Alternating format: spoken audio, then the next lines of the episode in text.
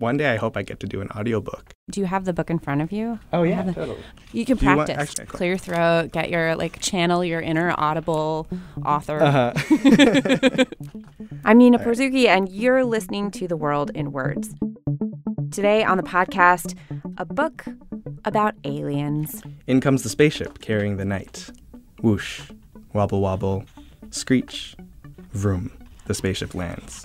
The aliens pile out. Please find out about the Earth creatures, says the first alien. Humans, says the second alien, pointing to a bird. This is Yes. Jonny's Sun. So you're leaving me here all alone? asks Jomny. Well, says the fifth alien, we'll check up on you in case you mess anything up. Okay. He's a writer and illustrator and Um, person from Twitter and the author of the new book, Everyone's an Alien When You're an Alien Too. son is also a rogue speller, a grammar adventurer. Disregarding rules and norms, his book is riddled with purposeful misspellings. Take the very spelling of his main character, the alien spelled A L I E B N, Alieben. Alieben. so I read his book over the summer, and it's one of those books that you just want to hold and make a part of you. It's kind of amazing. And I don't really know how to describe it, so that's why I have dragged my colleague and fellow Jonny Sun fangirl Sophie Chou into the studio to geek out about this book with me. Hey, Sophie. Hi, Nina. Hey, you're also writing a piece about Sun's grammar for PRI.org. Mm-hmm. So, Sophie, how would you describe this book and this plot? Yeah, it's about an alien who also is named Jonny Sun, who is sent to Earth to try to figure out what Earth is and what humans are all about. But along the way, he ends up talking to a lot of animals and trees, which he mistakenly thinks are humans. Jomny encounters a snail. Tell me about yourself, shouts Jomny. Oh, gee, says the snail. Um, well, nobody's ever asked me about myself, but, um, well, I guess everybody tells me that I'm too small and too slow to make a difference in this world. But I'm making a difference in my own world, and I hope that is enough, says the. The characters are all really cute and drawn in these simple black lines, but they discuss things that are really deep and existential. Um, and that's why I call it a children's book for adults, even though I'm sure kids can read it too. Yeah, the topics ranged from who am I, who am I in this world, depression. I mean, it runs the whole gamut. Like there's an egg that doesn't know what it's going to be and has this sort sort of whole existential crisis. Yeah, I relate to that egg. What drew me to the story personally and why I wanted to speak with Sun is because of the way he actually described his character, this alien, Alieben, Jomny's son. He described it as, quote, an alien confused about human language. I intentionally said human language instead of the English language. The character was always supposed to be like an outsider. For me, human language is more about emotion and experiences, and the typos are like the aesthetic way of like signifying outsiderness, this entity that's outside of humanity, outside of humans. Jonny Sun first started playing with this outsider character, Jomny, the alien, or the alien, and typos on Twitter. You follow him, Sophie, right? yeah, I've been following him for a while. His Twitter account is really, really popular. It has something like half a million followers. Jeez. And he has some celebrity fans like Lin Manuel Miranda. Um, and I really love that he is internet famous for just writing adorable and funny, relatable tweets because the internet just gets really dark fast, especially Twitter. So it's kind of the internet famous I want to be, just wonderfully pure. So one of my favorites from the last, I was going over his Twitter feed the other day, and I was trying to find like, okay, what's an essential Jonny Sun tweet? And one of the ones I found was, "I'm exactly average looking enough that if I wear nice clothes, I'll look nice." But if I wear anything ironic, I'll look like I don't know it's ironic. That's such a relatable problem. he wasn't always, though, this Twitter internet darling. I had a Twitter account just like I think everyone else, um, and I started mine in like 2007 or 2008, but it was just a personal account. It just kind of came out. It was like the cool new thing, and all my friends, we'd all graduated high school, and we were trying to use Twitter to like keep in touch while we all went away to university. Oh, so that's interesting. for like four years of just having that personal account, it was just like stuff like I'm seeing a movie tonight or just had a sandwich, um, just very normal stuff. But as I was exactly, yeah, but as I was on Twitter, I was always interested in following comedians and had followed the famous celebrity type comedians and the joke tweets that they did were basically just like stand-up jokes that they like transcribed to Twitter, which was fine, but it didn't really like do anything when you translated that type of joke into a text-based social media environment. Right. And then like at some point, um, I like stumbled onto this community of other comedy people. Um, people have labeled it like quote quote weird Twitter, unquote, unquote. And I always have to do the quotes because no one actually calls it that, or there's like this very strange relationship with that label or any label at all. But I stumbled upon that when it was just flourishing. And that was totally different. That was like a group of anonymous accounts. Um, no one had their real identities or their real faces.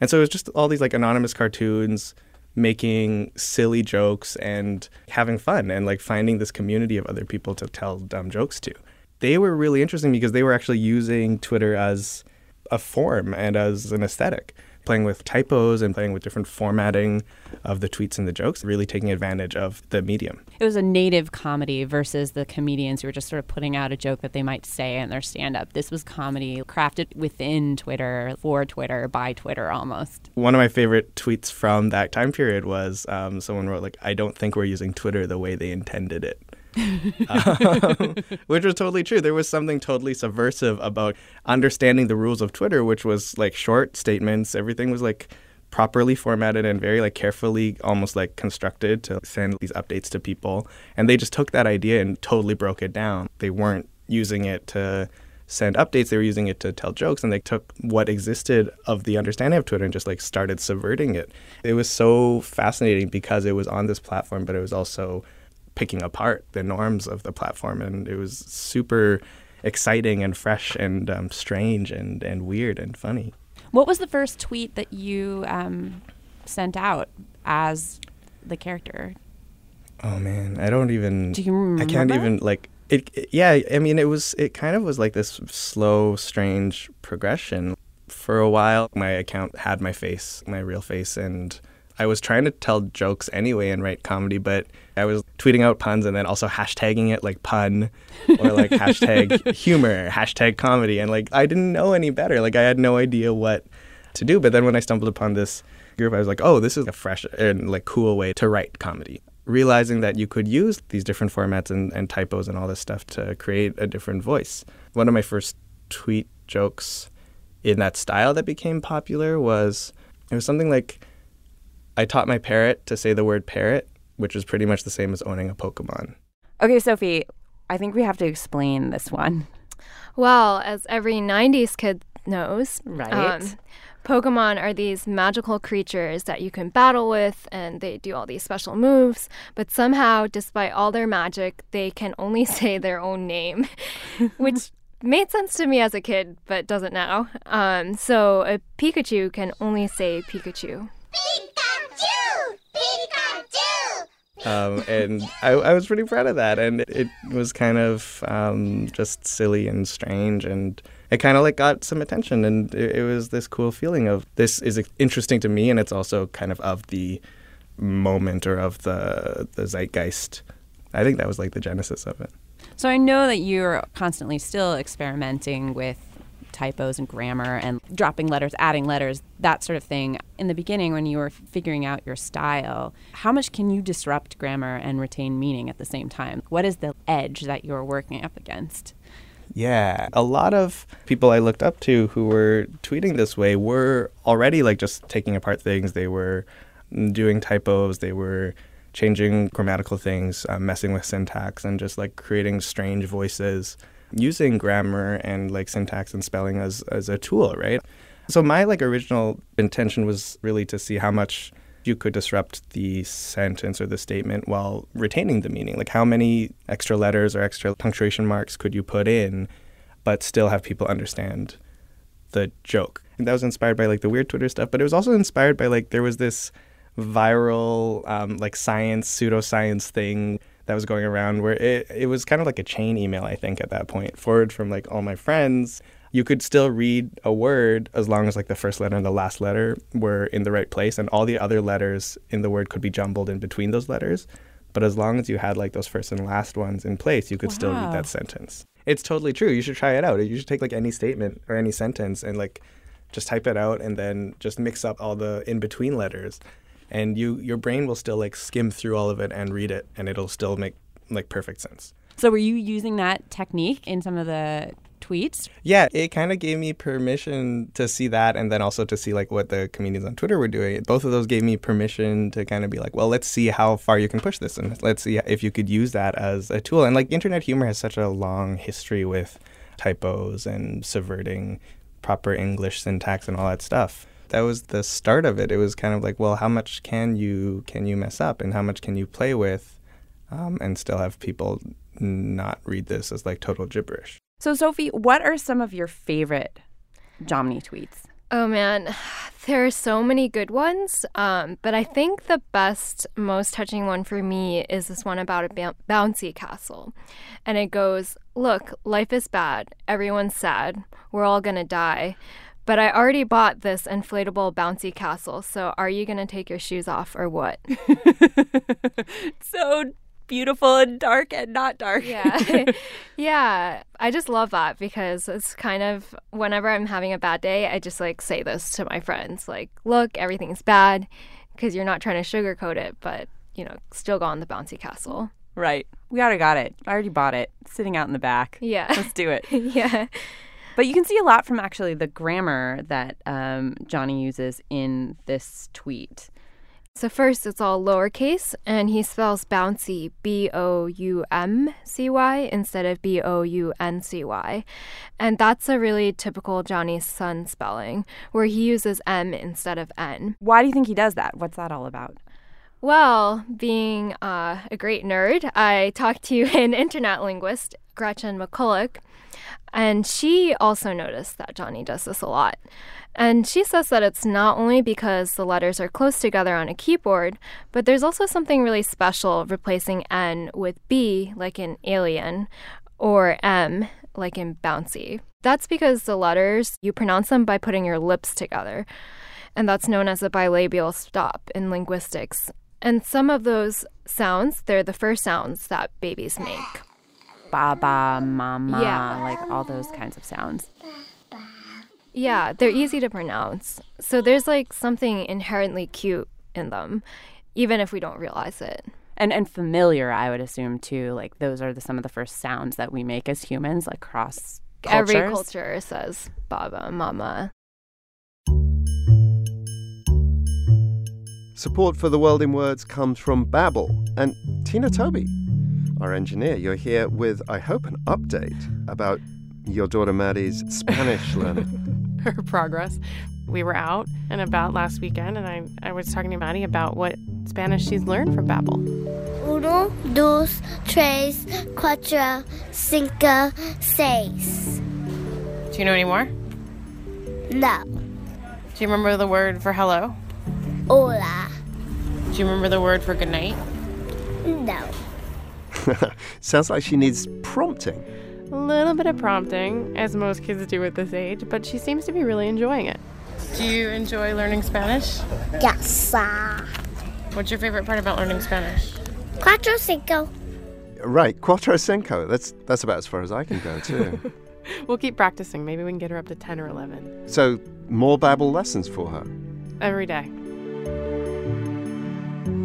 If you're interested in Babbel lessons, you can get three months of Babbel free when you sign up for three months. Go to babbel.com slash world and use offer code WORLD. I want to talk a little bit about the book. Translating a world of Twitter to mm-hmm. a book format and maintaining the character and maintaining the voice and maintaining that sense of play. Mm-hmm you had to explain your style or come up with your style guide. And so I understand you had an actual style guide that you had to put together for your editor. That's right. My editor actually is on Twitter and kind of knew me and understood what I was doing, which was really great. But at the same time, um, the problem with doing a book and a manuscript with intentional typos is it's much more difficult to see when something is an unintentional typo and like a real typo as opposed to um, an intentional thing that you're trying to play with. Uh, so to kind of get around that, I, I did come up with like a style guide that was the first time I really tried to put into rules the different ways I was enjoying playing with language. I have some of them here in front of me, but um, oh, goody. Can yeah, you share a little uh, bit of them? Yeah, totally. The idea of it is the clumsy fat fingers phenomenon, um, which like also came with just like phones and the adjacencies of different letters. So like a lot of typos I noticed on Twitter and on social media were letters that were near other letters, and so and those were the types of typos. So like my favorite ones are if you look at the letter N, that's such a common letter in the English language and also common in the not so important parts of the words. So, like the ing word endings. The N was a letter that you could play with because if you're reading a verb like walking or talking, by the time you get to the ing part, you already know what that word is and you know what that means, right? So, if you replace the N with an adjacent letter, either a, an M or like a B, you still get the idea. And because I think you're aware that on the keyboard those letters are next to each other, there's um, this like forgiveness. I know how that typo was made. It also occurs to me in my own head because I think a lot of times I read it and I read it with this as if the alien has a cold. Mm. and, buh, buh, and like there's like some kind of like sound N and the M and the B that have a similar kind of nasally thing that I hear in my head. I don't know if that's intentional or that's just how I hear it, like that kind of mistake. I can almost hear sort of like this cute stuffed up alien. yeah, totally. I mean, like I, I should like pull a keyboard out, but I think the reason why that one was so exciting was exactly that too. Is um, the M and the N and the B. It's kind of dumb luck that those are all grouped together and they all kind of have similar sounds. And then the cool thing is like if M and B and N are all like kind of in the same mouth sound family, N is way more of a common letter than M or B when you like throw in an M or a B, it's like this strange thing because you're not primed to seeing those letters as much. So it creates like this weird disruption in the way you read it, and it so it makes you slow down as as well.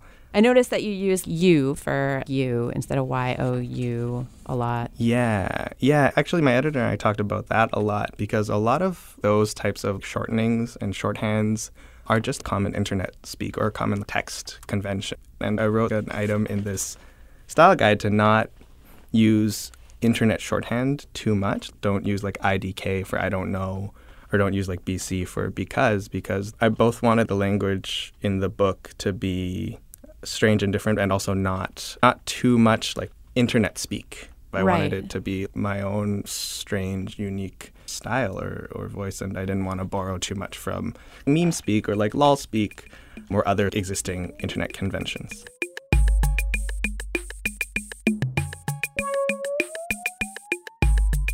This language, there's something almost cute about it. Know if cute is the right word, but it's like soft or um, cozy or cuddly or fuzzy. I, I don't know, like name an adjective like along those lines, but I, I found it feels really cute. But that's not to undermine the fact that the character is also making some pretty astute observations about mm-hmm. life and the world and, you know, all the different animals that he or she is meeting along the way or alien is meeting along the way. Right. I wonder if you've thought a lot about the power of cuteness or the power of these hypos. Why is the cute so powerful? I've totally thought a lot about that. It's related to how I think of comedy and humor in general. Anything that you can get to like get people initially on your side. If you can make them laugh or if you can be like, "Oh, this is adorable or cute in a certain way." If you can win that small connection with that person, then it opens the door and lets you talk about more emotional things. Those are both such great tools to get somebody willing to listen. And then you can talk about more serious issues like mental health, which I talk about a lot in the book, like depression and anxiety and Loneliness. um, and yeah, exactly. Like if you can wrap that up in a joke or tell that through cuteness or this aesthetic, it's a way in to having a conversation about it. As a kid, I was like a huge grammar nerd. Like I loved, I loved grammar. I loved learning all the rules. Um, I was so invested in kind of like in knowing those rules in like the I before E except after C or um like structuring essays. For way too long I thought an essay had to be an introductory paragraph and then three argument paragraphs and then a conclusion. Um, of course. because like that was like the way that they taught us how to write essays in elementary. The other fun thing was um, I think the first time I came across like the elements of style by Strunk and White. To me, that was I like went through that and I treated it like the Bible. Um, English is my first language, but it was for I think I just got obsessed with it because I was the first generation in my family where English was the first language. Like my parents were immigrants from China.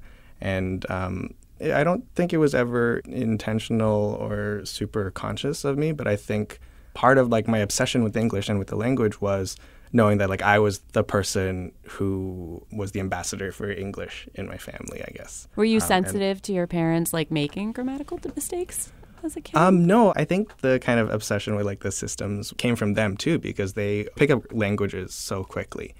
Like my mom spoke Mandarin for her entire life, and then when she met my dad, she learned Cantonese. That's um, insane. which, which I'm told is a very difficult thing, and she speaks both of them fluently. And then also, my parents both speak English very fluently and very well. But I think um, for them, they also pay attention to the rules and the structure and everything really, really minutely and with, with a lot of detail. So I think that kind of rubbed off on me as well. Did you grow up speaking Mandarin at all or Cantonese at all? I grew up with Mandarin in the house. I'm kind of like a bad child because I can understand Mandarin pretty fluently, but I can't speak it that fluently. Like I can kind of stumble through it, and in the two times I visited China, like if you drop me into the world, I can get by enough, but I'm not very fluent in speaking it. Can you uh, read the I think- characters at all?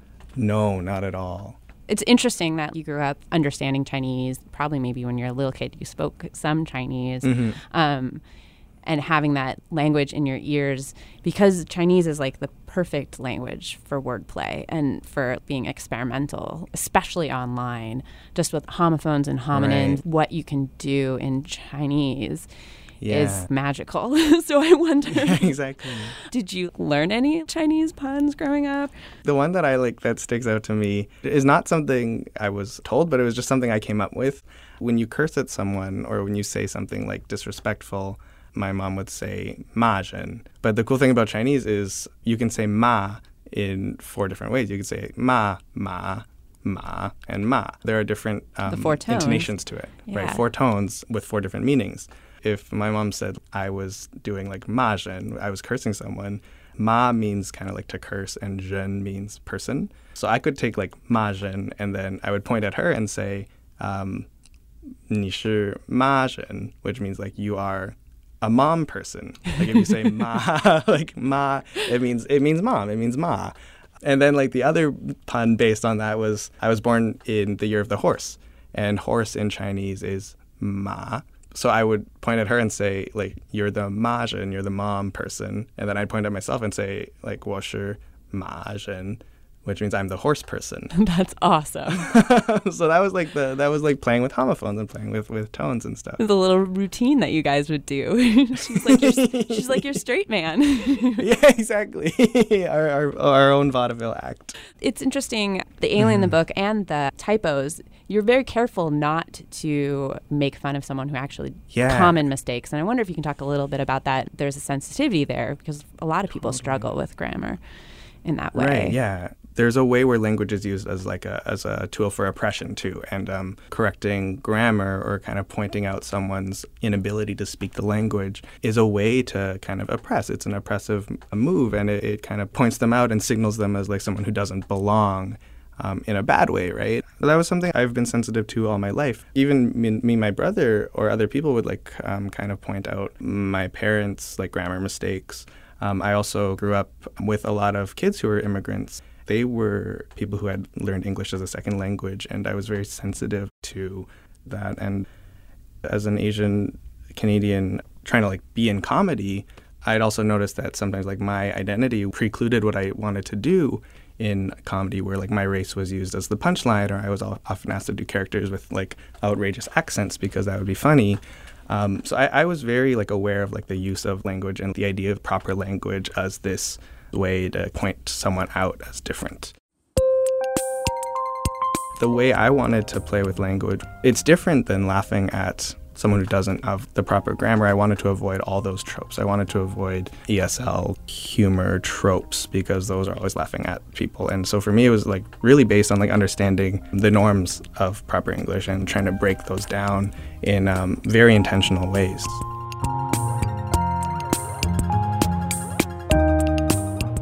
So in the book, all of the animals speak this. Um, can I call it just like a human language? Speak this Yeah. sort of, except for the otter, who speaks in in Right. proper English, and also says Uh-huh. these sort of like quasi erudite things about art.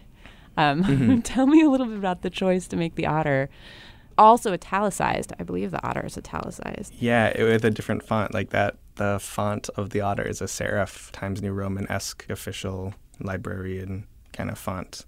Right, Um, and nothing then might also speak without typos. Nothing too. also speaks without typos. So there are two Yeah. characters basically that speak without typos. Right. Tell me a little bit about that decision. The otter in the book is sort of like this teacher mentor type character in a way. So by like having the language and the look of that character's voice be different, it sets them a bit apart from the rest of the characters who are trying to like learn and figure out their lives. Um, but at the same time, it creates an intentional distance. It creates the distance I feel between like all of my teachers and all my professors. And in the book too, some of the things that the author says about art and creativity are meant to be a little bit contentious. There is that intentional distance um, that I wanted to create. Well, I, I thought too it was kind of a, a wink at the audience because this otter in the perfect human language or, or whatever, perfect English, I'll say, because it's English in the book, mm. is talking about what is art. And it's this sort of nod of like, what is art? This guy's like, art is this formal thing and is art. for-" Like, it's uh-huh. a sort of a wink at like, is it really formal? Who gets to say what is art?